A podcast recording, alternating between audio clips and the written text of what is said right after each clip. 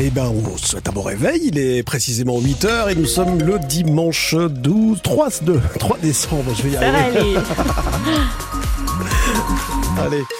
On va s'informer avec euh, d'abord l'inforoute. Euh, rien à signaler, tout va bien sur les routes de la région. Ça circule parfaitement, tant mieux. Euh, sur ce qui, en ce qui concerne la, météo, aujourd'hui ça va être, bah, ça va être froid forcément, mais il faut faire attention aux glissades ce matin. Oui, il peut y avoir des pluies verglaçantes en fin de matinée dans le nord et le Pas-de-Calais. Et aujourd'hui, peu de chance hein, d'apercevoir le soleil. Le ciel va rester nuageux, surtout dans le nord. Et le vent va se lever également à la mi-journée avec des rafales allant jusqu'à 55 km heure. Les température, elle aussi, entre 1 et 4 degrés. Et dans les infos, donc, les policiers municipaux de Béthune seront bientôt armés. Les policiers béthunois possédaient déjà des armes dites défensives, comme la matraque ou le taser, le pistolet à impulsion électronique. Mais à partir de la fin de l'année prochaine, ils auront également une arme à feu dite létale. La consultation publique à ce sujet, promesse du maire UDI Olivier Gacker, s'est terminée hier et les béthunois ont voté oui à 55%. Caroline Parmentier, députée de la 9e circonscription du Pas-de-Calais, se félicite du résultat. Alors visiblement, on a un souci euh, avec le son qu'on devait écouter ah. il y a quelques secondes. Je pense qu'on y, reviendra d'ici euh, quelques secondes si, vous le souhaitez. Euh, donc, comme je le disais, les policiers béthunois seront bientôt armés. L'année dernière, la préfecture du Pas-de-Calais avait également autorisé la police municipale intercommunale du Sivom du Bétinois à s'armer. Un Allemand euh, a été euh, tué et deux autres personnes ont été euh, blessées hier soir à Paris dans une agression au couteau et au marteau.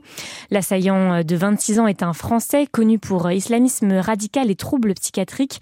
Il a été interpellé peu après les faits et placé en garde à vue.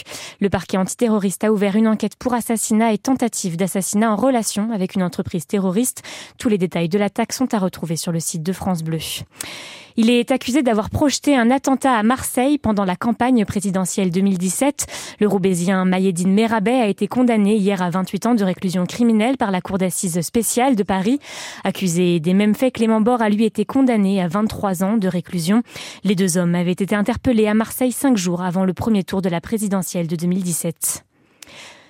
Deux soldats israéliens sont morts depuis la reprise des combats entre Israël et le Hamas. L'armée israélienne a repris les bombardements ce matin. Elle dit avoir frappé plus de 400 cibles dans la bande de Gaza depuis la fin de la trêve.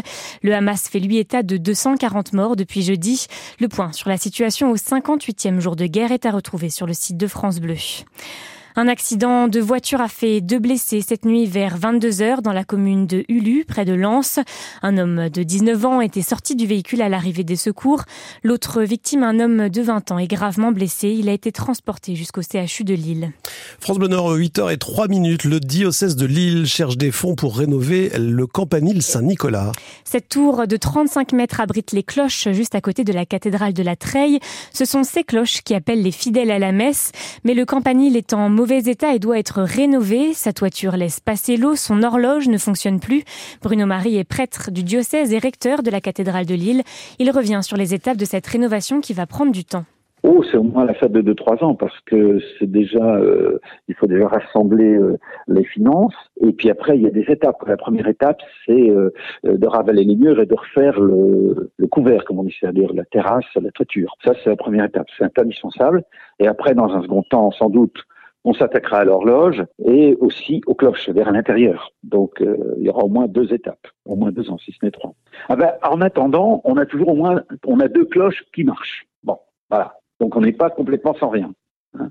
Mais si on attend, on n'aura plus rien du tout. C'est pour ça qu'il y a une certaine euh, urgence.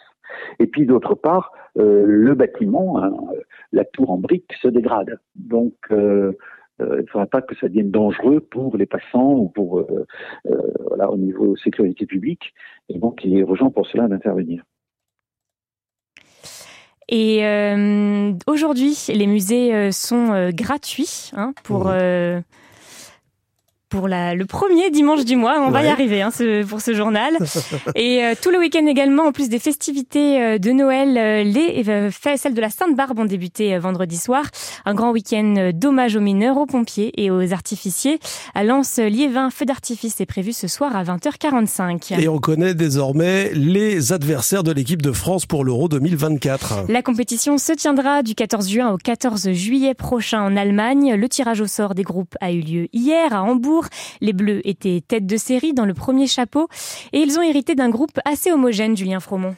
La quête d'un troisième titre européen pour l'équipe de France passera tout d'abord par Düsseldorf le 17 juin prochain contre l'Autriche. L'Autriche me paraît sous-cotée. Guy Stéphane, le fidèle adjoint du sélectionneur national Didier Deschamps, absent pour cause d'une opération au dos cette semaine, se méfie de la 24e nation au classement FIFA. Ils ont perdu qu'un match, ils, étaient, ils ont terminé à un point de la, derrière la Belgique, donc c'est une équipe de, de qualité, c'est une équipe qui nous avait secoué là-bas lorsqu'on est allé en, en Ligue des Nations. Place ensuite à une vieille connaissance, les Pays-Bas, le 21 juin à Leipzig les Pays-Bas, on connaît bien pour les avoir joués récemment, pour avoir gagné contre eux. C'est une équipe avec euh, un très bon jeu collectif. Enfin, le dernier adversaire, l'inconnu, le barragiste qui pourrait être soit la Pologne, le Pays de Galles, la Finlande ou l'Estonie. Rendez-vous pour cette rencontre dans la Roure à Dortmund le 25 juin. D'ici là, les Bleus auront quatre matchs pour préparer cet euro avec notamment un amical de prestige contre l'Allemagne en mars à Lyon.